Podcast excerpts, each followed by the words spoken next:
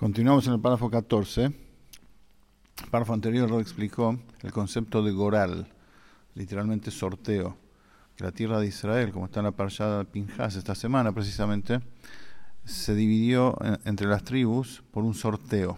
El concepto de sorteo es que le llega a la persona algo más allá de la lógica y la razón, más allá de lo esperado.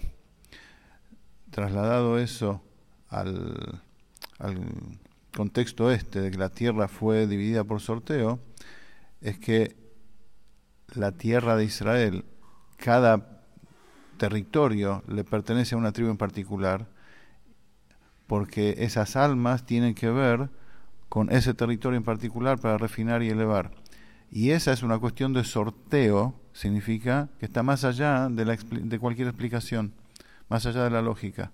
Hashem no nos explica por qué el, sector de fulano es para, para la tribu mengana. No nos explica eso. Dice, eso es una cuestión que viene directamente de, la, de lo más elevado y profundo de la esencia de Hashem y es así, por eso lo llama sorteo. Ahora vamos a trasladar este mismo concepto al servicio a Hashem de la persona en el cumplimiento de las mitzvot. Esto es lo que explica aquí en el párrafo 14. Hay mitzvot que dependen de la voluntad de la persona y hay mitzvot que no. Porque el concepto es que las mitzvot es para proyectar hacia uno la voluntad de Hashem, o sea, unirse con la voluntad de Hashem. Como decimos en la Braja, Asher Kidesharom mitzvotav betzivanu, que nos santificaste con tus preceptos y nos ordenaste. O sea que las mitzvot son órdenes, indicaciones de Hashem a la persona, porque así es la voluntad de Hashem. Y a través del cumplimiento de, la mitzvah, entonces la persona se, se santifica porque proyecta y se une a la voluntad de Hashem. Y en esto mismo hay dos formas, dos modos.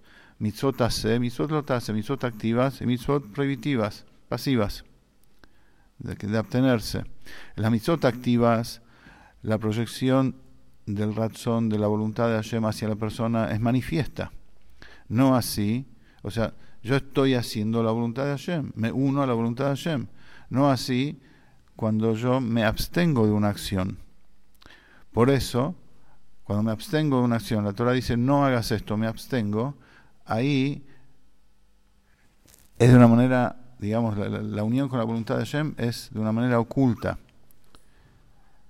no es activa.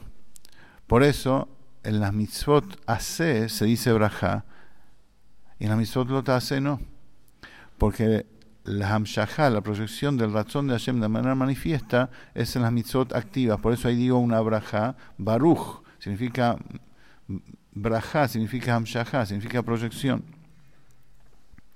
Pero cuando cumplo, cuando me abstengo de una prohibición, o sea, hago una mitzvah, lotase, allí también hay hamshahá de razón. Allí también se proyecta el razón de Hashem, porque en definitiva eh, me abstuve y de alguna forma hice lo que Hashem quiere.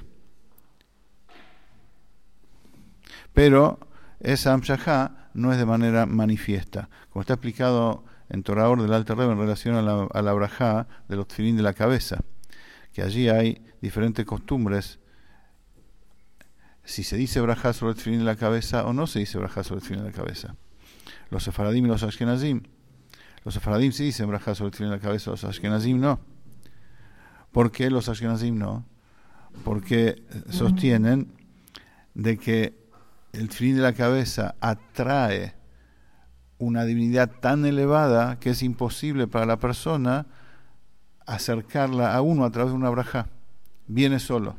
Viene solo con el solo hecho de hacer la mitzvah, Hashem la manda solo. Yo con la braja no lo puedo, no, no gano nada en la unión mía con Hashem diciendo una braja sobre el fin de la cabeza. Así, así queda la raja para nosotros. Y así también es con las mitzvot lotase, parecido. Porque la amshahá, o sea, viene sola. El razón de Hashem, la divinidad de Hashem se une al alma de uno de manera, digamos, eh, automática, si queremos decir. No, no, no porque yo haga algo para eso. Al contrario, no tengo que hacer nada para eso. Y más elevado todavía, o sea, la unión con una capa, si se puede decir, de la divinidad más profunda todavía, es cuando la persona hace mitzvot que no dependen de su voluntad. ¿Cómo es esto? Existe la mitzvah de Shigeja, por ejemplo. La mitzvah de olvido. La mitzvah esa consiste en una persona está recolectando espigas de su campo y se olvida algunas, las tiene que dejar para el pobre que viene atrás y las levante. O sea, cumple una mitzvah al, olvidarme cosas. Ni siquiera me abstengo, no soy consciente de lo que estoy haciendo. Incluso ahí, en ese caso, cumple una mitzvah. ¿Y por qué esto se llama mitzvah en este caso? Porque esta mitzvah atrae hacia el alma de la persona una, una faceta de la divinidad inclusive más profunda que el nivel de voluntad divina. Para entender un poco mejor, en el orden de la Sefirot, las mitzvot se ubican y surgen desde el nivel inferior de Keter, que se llama Arihampin. A partir de ahí se divide la voluntad de Hashem en 613. Y las mitzvot que no dependen de la voluntad de la persona vienen del nivel profundo de, de, Keter, que es Atik. Y ese es el lineán de Goral de las mitzvot, el sorteo entre comillas de las mitzvot. O sea que hay mitzvot que se proyecta el, el nivel de Goral de la esencia misma de la divinidad que trasciende incluso la voluntad de Hashem que se manifiesta a través del cumplimiento de mitzvot activas o abstenciones negativas. Y así es en relación a cada Yehudí en particular. Como se explicó antes, en relación a las situaciones de prueba, que cada Yehudí debe, debe superar en su vida individualmente situaciones de prueba. Así también, y que eso despierta la esencia de su alma, así también es el niñán del Goral, del el, nivel de sorteo, entre comillas, que hay en el alma de cada uno. Como decimos todos los días en la Tfilá, Ashreinu Matov Helkeinu, bienaventurados somos de nuestra parte, Humanain Goraleinu, y cuán linda es nuestro Goral, cuán lindo es nuestro Goral. Sorteo, ¿qué tiene que ver? Decimos la Tfilá, cuán lindo es nuestro Goral, nuestra suerte. O sea, que cada Yudí no solamente tiene su Helek, su parte, que refinar en el mundo, sino que tiene también su Goral, su conexión con Hashem, que trasciende la lógica y la razón, que está unido directamente con Hashem. Y esto también se pone manifiesto en la práctica concreta, como explica el Alter Rebbe Nigreta Kodesh, que hay mitzvot que la persona, que en cada uno brilla más una mitzvah que otra. Por ejemplo, la Gemara pregunta, tu papá, en un diálogo entre dos sabios, Dice, tu papá, ¿en qué mitzvah brilla más? Y contesta ahí en tzitzit. A ver, todos los judíos tenemos obligación de cumplir la mitzvah de tzitzit. ¿Qué significa que brilla más? Significa que el alma de esa persona tiene una conexión especial con esa mitzvah y descendió al mundo para vivir una vida terrenal, quizás otra vida, además de las que tuvo antes ese alma de manera terrenal, para cumplir especialmente la mitzvah de tzitzit de manera con hidur, con meticulosidad, con, con, más belleza. Y, y, qué explicación tiene eso? No tiene explicación.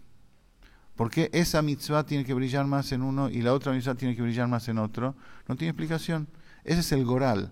Esa es la conexión de Hashem con cada Neshama que va más allá de la lógica y la razón. Y eso se manifiesta, se manifiesta en una mitzvah, una situación en particular. Acá no lo dice el rey del Mamar, pero en una sijá del Helek Bet, del, volumen 2 del Ikuté Sijot, que salió en castellano, de, de explica ahí cómo la persona puede saber cuál es el nivel de goral de su alma en su vida, precisamente lo que más le cuesta. Lo que más le cuesta, lo que más eh, dificultad le pone el Yetzer para poder hacer. Porque justamente para eso específicamente descendió su alma al mundo, para superar esa situación. Por eso es lo que más le cuesta. Si lo que más le cuesta significa que en eso tiene que poner más empeño y esfuerzo, porque ese es el goral de él, de cada uno.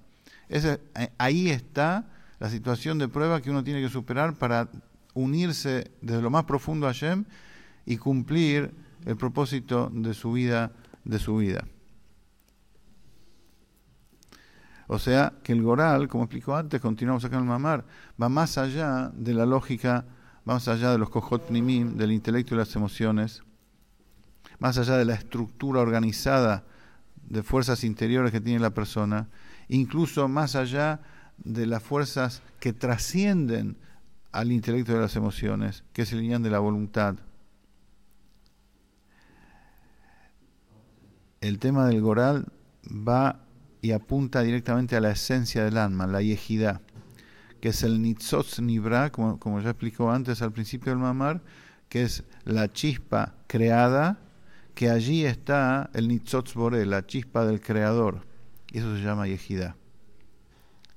Y ahí el yudí, cuando cumple su misión en la vida, especialmente en estas mitzvot, que son las que más le cuesta, allí se une al nitzotz boré, al etzem, a la esencia misma de Akadosh Baruj Continuamos la próxima.